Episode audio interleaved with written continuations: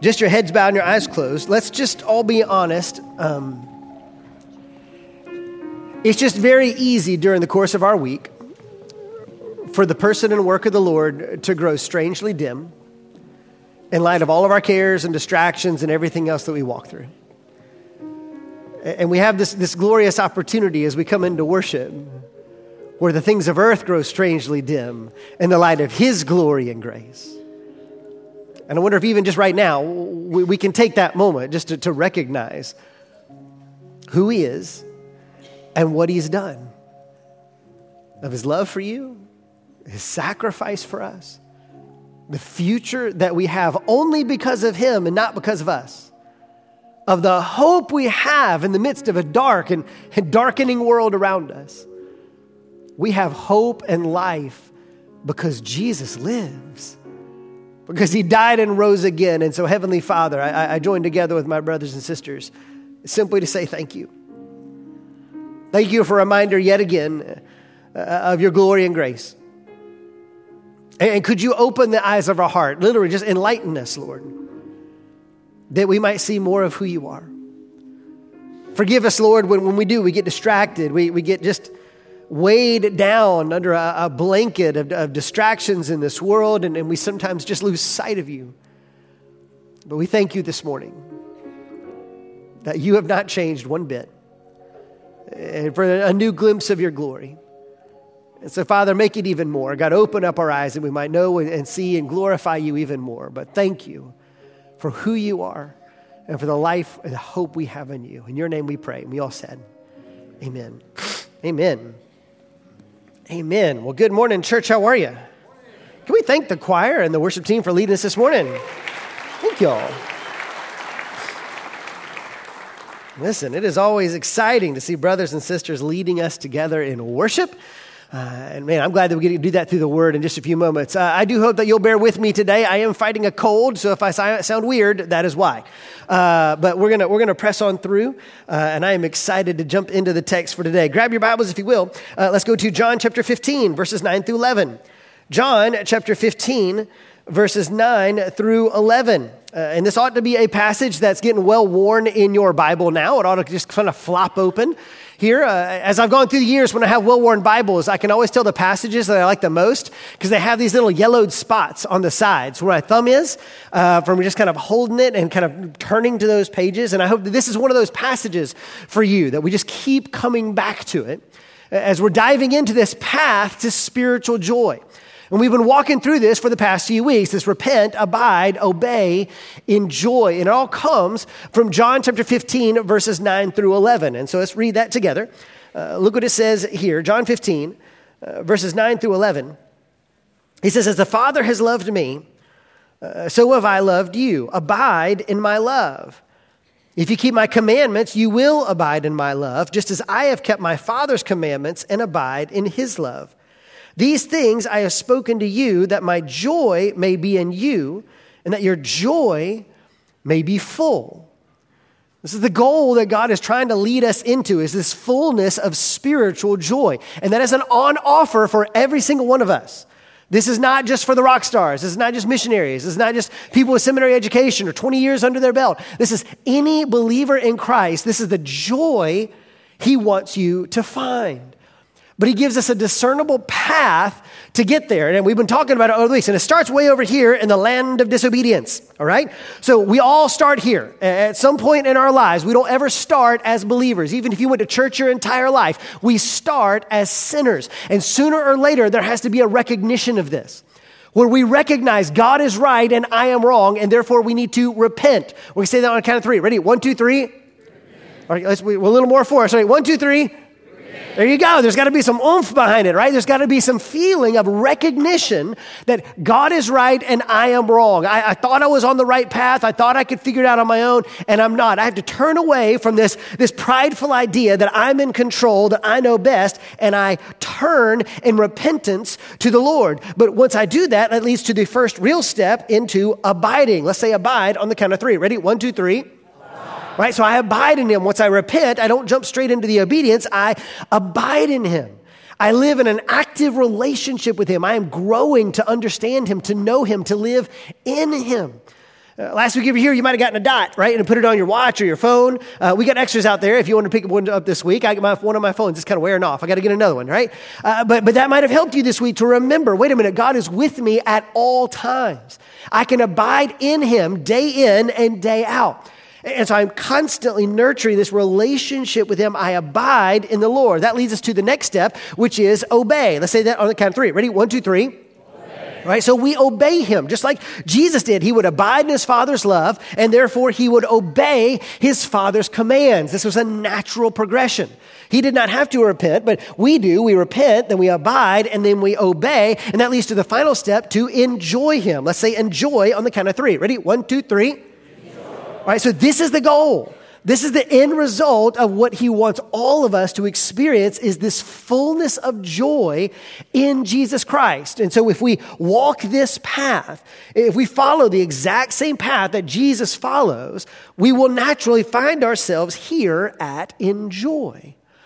Now, the last 2 weeks, we talked about repenting, we've talked about abiding, and this week we're going to talk about obedience. But before we dive in fully, I want to talk about where obedience sits in this process.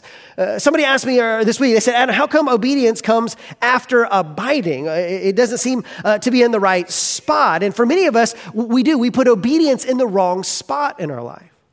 For some of us, we eliminate obedience altogether. We say, Adam, all that God cares about is that he loves me. As long as I know God loves me and I love him, that's all that matters, okay? And so if I obey, that's just gravy on top. But I just need to know that God loves me and I love him and I know him. And so sure, I don't get everything right, but this is really the most important thing. We stop short. We never actually get to the joy. We just try to say, all that matters is God loves me, but I don't actually have to obey. But you're missing the entire process. Others of us, we almost start and end at obedience. You may assume that this is the only thing that God cares about. You say, Adam, that's the only thing God cares about. You better obey. I don't care if you like it. I don't care if you enjoy it. You just better obey, okay? I'm holy. You better be holy, okay? Holiness is the only thing I care about. You better be holy. You can't be unholy. You got to be holy. You better obey. You broke the rules. Stop breaking the rules. You better obey, as if this is the only thing that matters. But it's not. Because look where it sits in the process. Obedience isn't the end of the journey. There's a different end. It's joy. Obedience isn't the beginning of the process. It's not the end of the process. Obedience is a vehicle to joy. Now let that sink in for just a second. Because for most of us, we don't think about obedience that way. We think it's something we should do, or something that's right to do. But have you ever actually thought about this? The reason that God wants you to obey is not simply because he's right. It's not because he's powerful and he can tell you what to do. It's not simply because he's sovereign. He says, listen, when you obey, this becomes the vehicle to the joy that I made you for. And if you and I would actually see obedience in that light, it would transform everything. We wouldn't ignore it, but we wouldn't resist it. We would actually enter in, because you will find out that obedience is actually necessary if you want to experience the joy that God has for you. It's almost like going on a walk. Has anybody ever asked you to go for a walk before? You ever said, hey, let's go for a walk, right? Somebody ever asked you that before? Maybe you've asked that of somebody else. Hey, let's go for a walk. When somebody asks you to go on a walk, you probably understand intuitively that they are not interested in fitness, right? That is not why they're asking you to go on a walk. If all they were interested in fitness, they would have gone on a walk without you, right? They would have done it on their own. But they said, no, I want you to go with me. They're not interested in fitness. They said, hey, I want to get to know you. The walk is just an excuse to talk to you. And you know that because when you were walking, you had never actually talked about the walking. Ever notice that? Like when you go on a walk with someone, hey, let's go for a walk. You ready for the walk? All right, how do you walk? You go left, right? I go right, left, right, left. How about that? What do you do with your arms when you walk? You do them like this? You ever try walking backwards? Ever tried that? That's kind of hard. That's really kind of neat. I mean, you're power walking? That would be the weirdest walk ever. When you go walking with somebody, you don't talk about the walking. You talk about everything else. How are you? What went on today? Who'd you talk to? You get to know them. The walking is just an excuse to enjoy somebody's company. But at the same time, the walking is necessary. Imagine if I said, hey, let's go for a walk. And so we start out together and I begin to walk. And I said, well, hey, tell me a little bit about your week. What's going on? Is there something I can pray for you about? And I turn around and realize that you're not walking with me. You're still way back there. Right? Hey! This is going to be a loud conversation and awkward. Okay, that's not going to work, right? You're not actually going to get to know somebody if they don't actually walk with you. The walking, it's not simply a vehicle. It's necessary if you actually want to get to know somebody. Okay, obedience is the same way. When God tells us to obey, he could just command you to do that. But what he is saying is this. He goes, look, I want to know you. I want you to know me. I want you to abide in me. I'm trying to lead you to joy. There's a goal here. There's a reason for the obedience. But in the very same breath, the obedience is necessary. You cannot get to the joy God wants you to get to without obeying Jesus Christ. We'll say that again. You cannot get to the joy that God wants you to get to without obeying Jesus Christ. It is impossible. And so I want to show you this strong link between love and obedience and why this is so important. And to do that, we're going to kick back just a hair in this conversation. So if you find yourself in John 15, let's look back at the verses right before John 15, all right? So now we're in John 14, starting in verse 15, all right? John 14, verse 15. We're in the same context. We're not going far. We're just going back one chapter. We're looking at Jesus' words right before the abide passage. And notice what he says here. He's going to talk to us a lot about the place of obedience in our life in him. So let's start in verse 15 and notice what it says. It says, if you love me, you will keep my commandments. And I will ask the Father, and he will give you another helper to be with you forever, even the Spirit of truth, whom the world cannot receive, because it neither sees him nor knows him. You know him, for he dwells with you and will be in you. I will not leave you as orphans. I will come to you. Yet a little while, and the world will see me no more, but you will see me. Because I live, you also will live. In that day, you will know that I am in my Father, and you in me, and I in you. You see this kind of prefiguring of John 15? Whoever has my commandments and keeps them, he it is who loves me. And he who loves me will be loved by my Father, and I will love him and manifest myself to him. Judas, not Iscariot, said to him, Lord, how is it that you will manifest yourself to us and not to the world? Jesus answered him, if anyone loves me, he will keep my word, and my Father will love him, and we will come to him and make our home with him.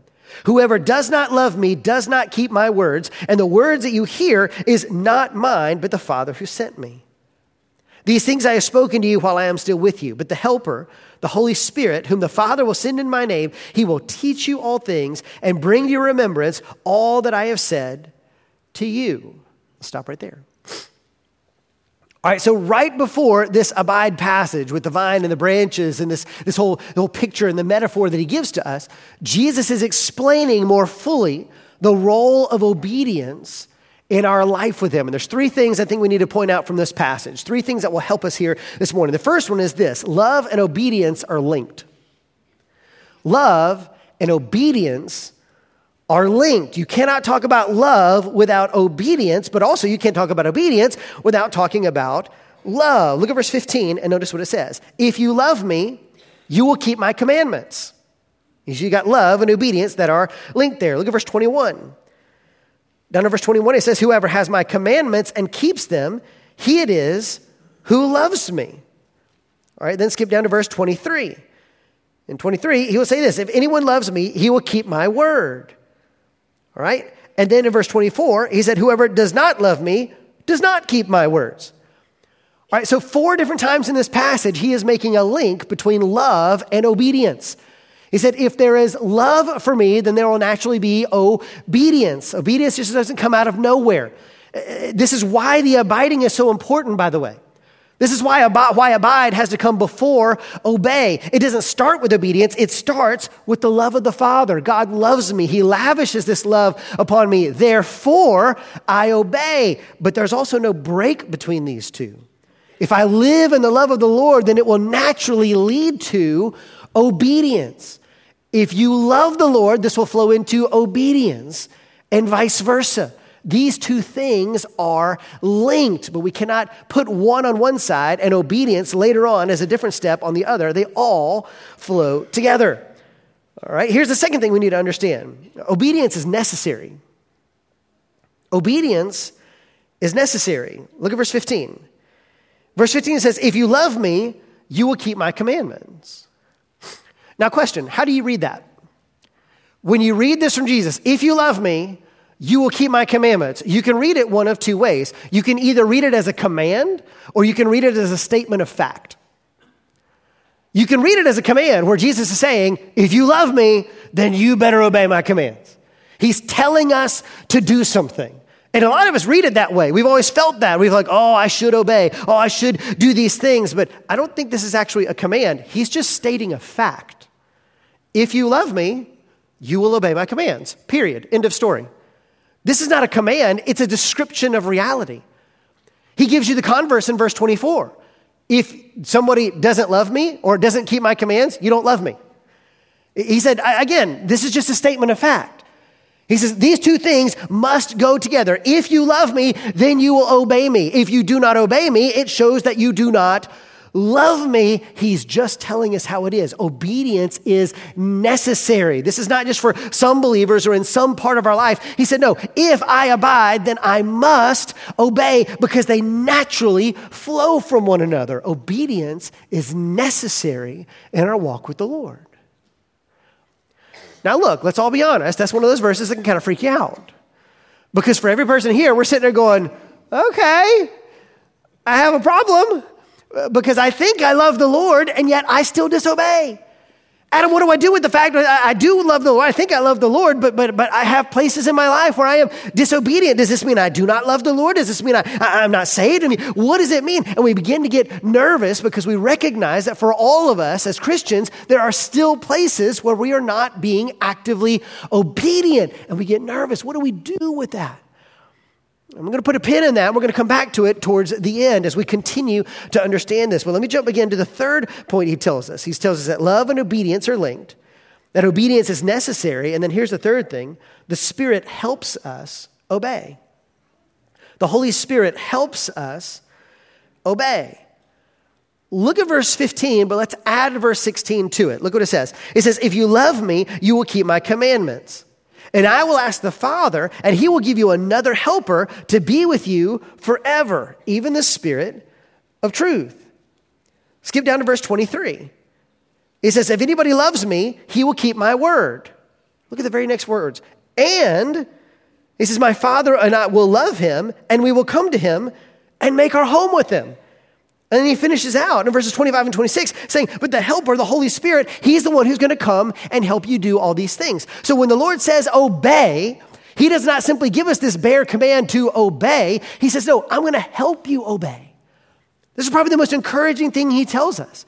He says, because you are abiding in me, he does not simply kick us into the next step of obedience. He says, no, I'm going to come with you into that obedience. I'm going to empower you to obey. I'm going to help you obey. I don't expect you to do this on your own because you can't do it. The Christian life is impossible, which is why I'm coming along for the journey. I'm going to encourage you. I'm going to help you. I'm going to walk with you to help you actually do this. Again, this is why abiding has to precede obeying, because if I'm not living in the Lord, not walking in him, I will never have the power to actually pull this off. And so what Jesus says here is that obedience is naturally linked to the abiding, and this is what's going to lead to the joy. So let's get specific this morning, because this is one of the areas we have to constantly work on. You might say, Adam, I repented, I've been abiding in the Lord, and I'm now walking in him, but you and I will inevitably find places where we are still struggling with sin. That's true for me, it's true for you, it's true for all of us. So let's get specific this morning. I won't make you tell me or tell anybody else, but I want you to, in your mind, think about one area, one sin problem in your life that you wrestle with. You might have a few, but I want you to at least narrow it down to at least one. This might be the kind of things that you say. It's your language. P.S., how come you give yourself a buy on that? How come we say, well, you know, as everybody's doing it, it's fine. And we just give ourselves a buy. It could be how you spend. We might be very selfish with all that we do. We don't ever give to anybody. We're always getting or spending on ourselves. It might be how you treat other people. You say, this is just my personality. This is what I'm doing. Well, if your personality is sinful, you have a problem, right? We'll say, well, that might be the issue. It might be lust. It might be the things that you watch. It might be the things that you hear. It might be the way that you treat other people. It might be something God's asking you to do, and you just refuse to do it. What is the one area, at least one area, where you say, I'm being disobedient? And let's really get down to the answer, why? Why is it? Why do I refuse to obey the Lord? When I know what he says, I know where he's leading me to go, I know what he tells me in his word, and I just don't do it. Why is that the case? And I want to give you three possible reasons for that, three barriers to obedience, and they link up with the three things that we just talked about. And if you and I will truly dig in here, I think the Lord can help move us closer to that joy if we will simply walk with him in obedience. Here are the three problems that many of us have when it comes to obedience. We either have a love problem, we have a trust problem, or we have a power problem. Three different options. You get a love problem, you get a trust problem, or you got a power problem.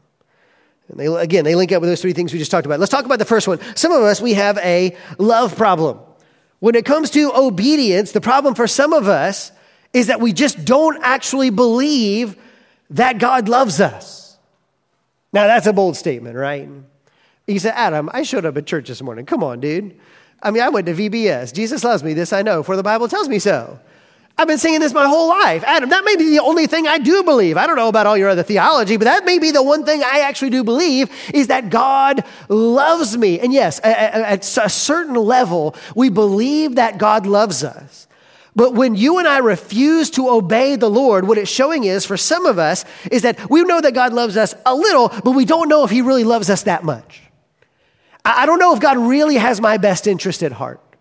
I don't know if God really wants me to get me to joy. I know he loves me a little bit, but I don't know if he loves me that much. And if you doubt the love of God, you're never actually going to follow him in obedience. Let's imagine this. Let's imagine that you have a rich uncle. And this rich uncle considers you to be his favorite niece or nephew. Now, uncles are not supposed to have favorite nieces or nephew, but this one does, and it is widely known that it is you, okay? And this has been true for years, because for years, this rich uncle has been lavishing on you all sorts of gifts. He invites you and your family on these incredible trips, and he's always paying for the whole thing. And so your just home is littered with these pictures of all these incredible places he's taking you and these gifts that he's given you. And he's been doing this for years. Everybody knows it. You know it. You are the favorite niece or nephew of this incredibly rich uncle. Now imagine that uncle calls you, and he says, hey, listen, I need you to do something for me.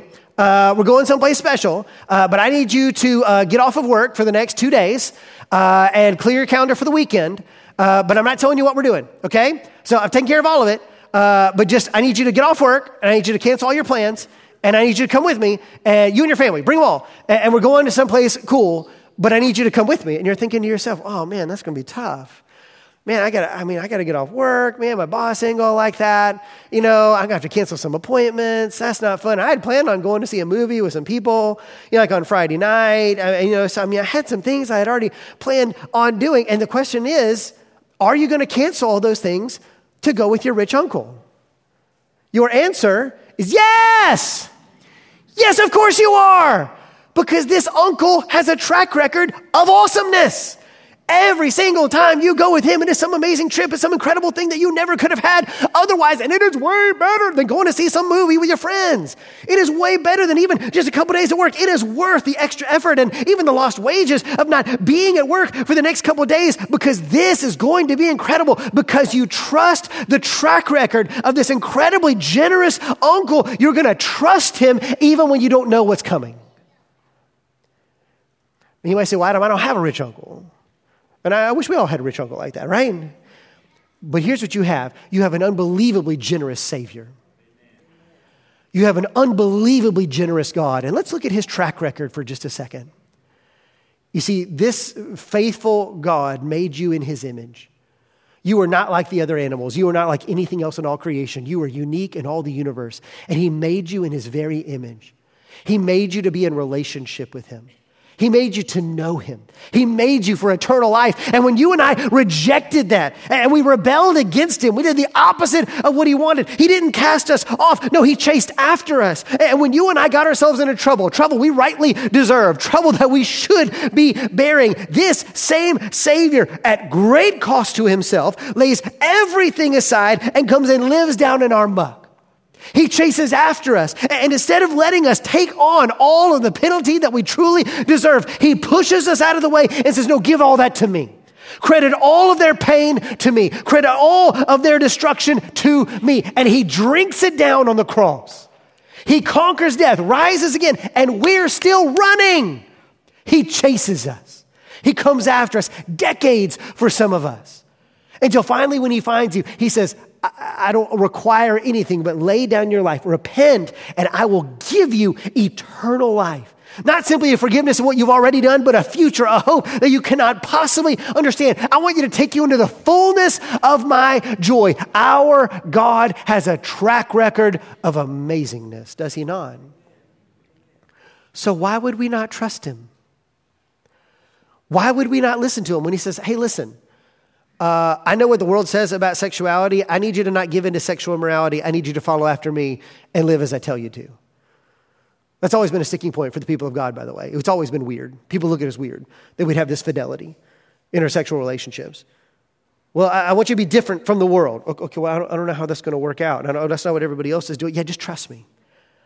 If you believe that God loves you, if you believe that he cares for you, if you believe that he has your best interest in mind, then even when you don't understand, we can follow after him. We trust him. Why? Because I abide in his love. Do you see why abiding has to come before obey? If you just jump to obey, this is never going to work. You're going to keep failing. But if I truly live in the love of God, if I dwell on the love of God, if I begin to live in and drink in the very love of God, then when God asks me to follow, to obey, to lay down my life and follow after him, to give instead of receive, I can follow after him. Why? Because he loves me. Because he loves me. Do you want to deal with your obedience issue? Don't start with obedience. Start with love. Because if you live in the love of God, how could we not obey him? But if I refuse to obey, what that tells me is I believe in a very shallow love of God. I don't believe that God loves me down at my core. And maybe you need to deal with that and say, God, I need to confess my unbelief. God, you love me at my core. Thank you for your love. For some of us, we have a love problem. Others of us, it's not a love problem. It's a trust problem. We do not trust the Lord. When you and I get to a place of obedience and God says, I want you to live this way, we say no for a different reason. It's not that we don't believe that God loves us. It's that we don't actually believe that he's right. We don't actually believe that God knows best, that what God tells us to do is actually going to lead to our flourishing. Now, when you hear that, you go, Adam, I don't really believe that, but think it through. We know we should believe that.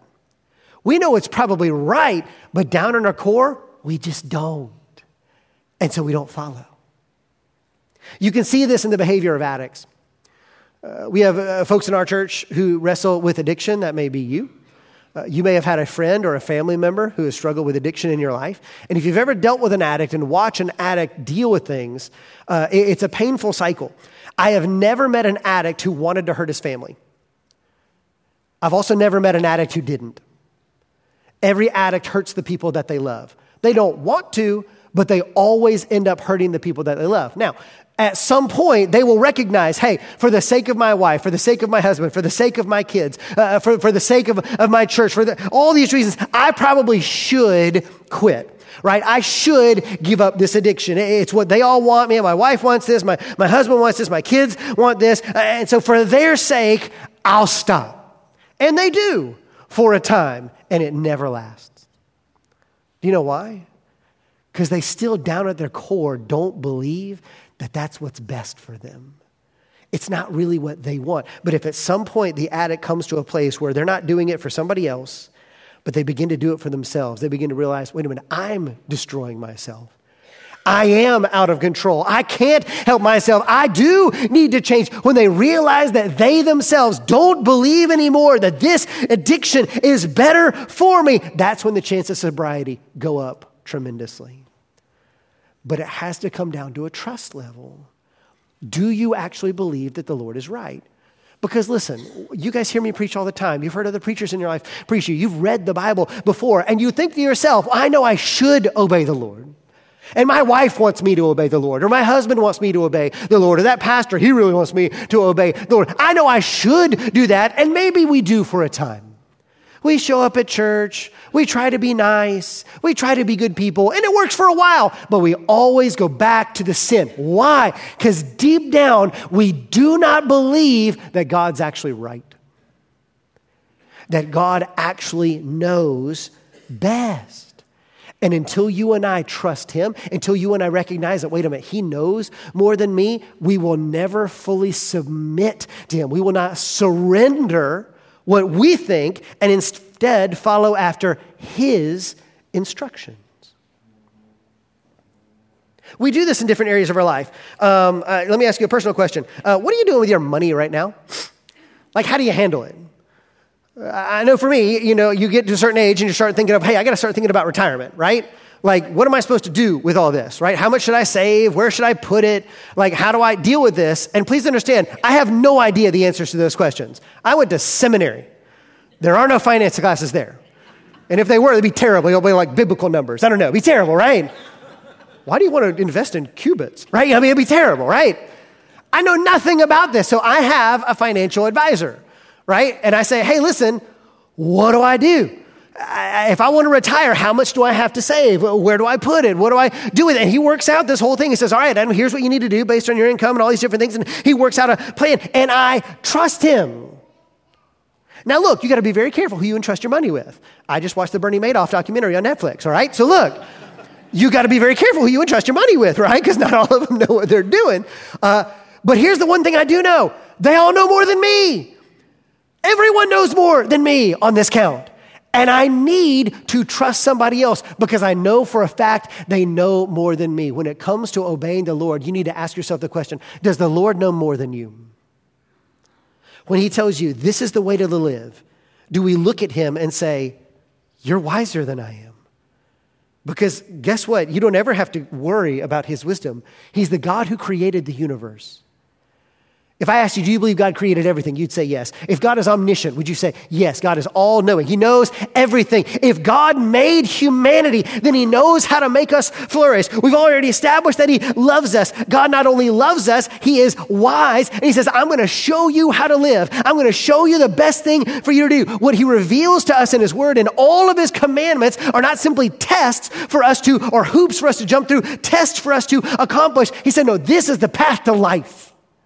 And the question is, do you trust him? Do you trust that God knows better than you about how to live life? Because if we continue disobeying, we need to recognize a very painful, dark, prideful thought that lives in our heart. It's this: I think I know better than God as to what's best for me. That's what we just found living in our souls. It's not fun.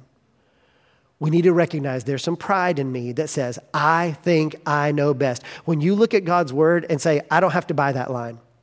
I don't have to obey that command. That's for other people, but I don't have to do that. When it says love your enemies, that's for everybody else, but it's not for me. When it talks about serving, that's for everybody else, but not for me. What we're saying is, I know best how to flourish in life, and God doesn't actually know best. We need to repent of that. And say, I have a trust problem. God, I have not been trusting you, but I recognize now you know best. And so when I don't understand, in fact, especially when I don't understand, I choose to trust you because you know better than me. Therefore, I will obey. And here's the third thing. For some of us, we have a power problem. We have a power problem. You always say, Adam, I do believe that God loves me. And Adam, I do believe that I trust the Lord. The problem is that I keep trying to follow the Lord and it doesn't work. I am trying so hard, and I do everything I know I'm supposed to do, and I've been trying this for years, and I've been working on this, and it just doesn't seem to get any better. And I believe you that you're sincere. You have been actively working. But remember what Jesus said. He is not simply asking you to obey. He says, I want to give you the Holy Spirit to help you obey. What is the problem for some of us when it comes to our obedience is that we're just trying to do it in our own power. This is that tag team we talked about last week. We're working hard. We're trying our best. We just don't have it in us. And the Lord knows that. He says, I know you can't do that. This is why I want to help you. For some of us, we have this picture that God is just sitting at the end of the track with a timer, and at the end of it, he's just going to grade our performance on how fast we ran it. Or as if God is just that teacher sitting at the front of the class, and while we're taking the test, he's got his eyebrow cocked, waiting to grade our performance on how we've done. God is the judge, but he's not just the judge. He says, I'm also going to be the helper. I'm also going to love you. I'm going to help you. I'm going to indwell you. I'm going to make my home in you. And I want to empower you to do what on your own you never would be able to do.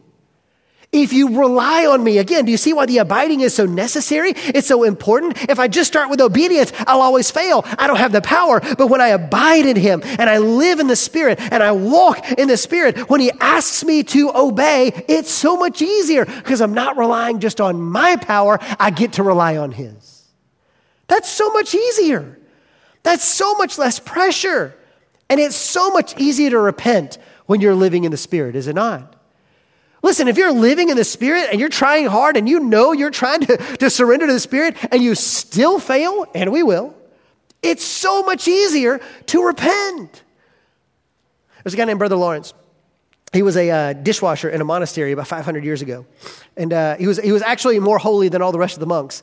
They put his writings, his letters together in a little book called The Practice of the Presence of God. Because Brother Lawrence, while he was washing dishes or anything else, just made it his goal to say, I want to live in the presence of God every minute of the day. He wanted to abide in Christ every minute of the day. But invariably, he would fail. And instead, when he sinned, instead of running away from the Lord and hiding or trying to do some penance and work it off, as soon as he sinned, he would do this. He would say, see, God, this is who I am without you. This is what I do when I don't rely on you. This is what I'm like when I don't abide in you. Would you help me? Because this is me without you. I need help. He immediately repented, which took him back to abiding, which helped him then obey. You see how much faster that is? Instead of living years in the land of disobedience, when you're here at the first hint of a problem, you immediately repent. You go back to abiding, and the Spirit is right there to help you. And this goes so much faster. When I stop relying on my power or my will, and I start relying on his. Remember, he loves us. He's here to help us. He wants to encourage us. If you and I would live in that love, if we would trust him, if we would live in the power of the Holy Spirit, he would help us to obey in all things. Which gets us back to that question we asked earlier. He said, well, Adam, what do I do then? I'm a Christian, but I still sin. I'm a Christian, but sometimes I get it wrong. Sometimes I do. I make the wrong choice. I'm even fighting it. I'm trying, but what do I do with that? Please understand that for all of us as believers, when you have started your relationship with God, you've turned away from that, you've been born again.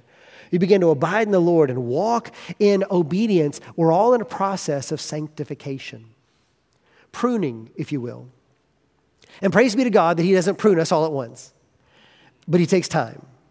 And little by little, as the years go by, as the days go by, he prunes us. He cuts things out of our life. He shows us different things at different times so that we might grow up after days, after years, after decades to continually experience the joy of the Spirit. So as we walk, we will consistently find places where we're being disobedient. This is the place to repent, to abide, so then we have more power to obey, and this is what leads us to joy. So let me ask you again, what is this one sin that you're dealing with? We probably have multiple. I do. What's yours? When you get that in your mind, ask yourself, why is it that I persist in this sin? Why is it that I continue to move in this path? Is it a love problem? I need to recognize that God loves me more than I have ever thought. More than I ever dared dream, God loves me. Is it a trust problem? Do you truly believe that God's ways are best? That He has your best interest in mind? That His ways will always lead to human flourishing? Do you need to repent of some pride to listen to the Lord? Or maybe it's a power problem. You're being very sincere and you're trying really hard, but you're trying to do it on your own. Listen, if you love to run after the Lord and do good things, but you have a really hard time having a quiet time, that may be your problem. I love to do things for the Lord, but I have a hard time sitting with Him. Okay, you can only do so much. Maybe you have a power problem. Lord, I need to rely on You and Your Spirit to carry me through. I repent, abide, obey, and that's what's going to lead you to joy. So do this for me. Bow your heads and close your eyes for just a moment.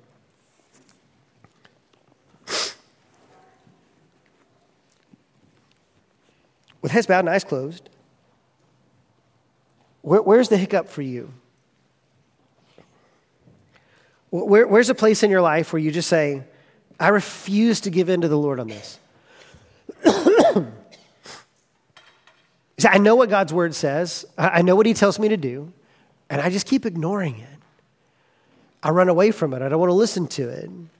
I don't want to listen to people who tell me that kind of thing. Some of you are listening on a podcast today because you've been running for years. And you won't even come to a church service. And I wonder if today the Lord's calling you back. This is not about Him just putting you in your place. This is not about Him just showing you how powerful He is. This is the God of the universe who has a track record of love, who cares for you, who is saying, I want to lead you to joy in life. That's what I made you for. But there's only one path. You'll never find it on your own. You are not going to find this on your own terms. You cannot do this in the path of disobedience. Why do you persist in running after your own pig pit? I wonder if some of you here today just need to repent. You just need to turn away from your sin and just say, God, I'm sorry. You will find open arms from a heavenly Father who still loves you. You'll find cleansing from His Spirit, a cleansing you can't give yourself. And you find a fresh opportunity to abide in Him, to live in Him, to grow in Him, and to walk in His Spirit that you might have joy. Why would we not chase after Him? And so maybe even just right now, you want to lift that up to the Lord and say, God, I'm sorry for this. I repent. I'm sorry. I'm not going to make excuses for it anymore. I'm not going to make acknowledgement of it anymore. I'm sorry. And I need help. And let today be the day you enter back into an abiding, obeying relationship with Him that leads to joy. So, Father, help us. For all my brothers and sisters in this room, for all of us as we do, we want to follow after You. Would You help us? Speak to us. By Your Holy Spirit, convict us. Speak to us of the places that are holding us back from joy that we might surrender to You. Lord, I pray for anybody in this room who's been dancing around You for decades, but they've never fully surrendered their life to You. May today be the day they realize that Your arms are still open. Your offer is still on the table, that You care about them. And today, at the beginning of the day, they surrender their life and find a born-again, living relationship with You. May today be the day of faith for them. God, help us. Thank You for helping us as we follow after You. In Your name we pray.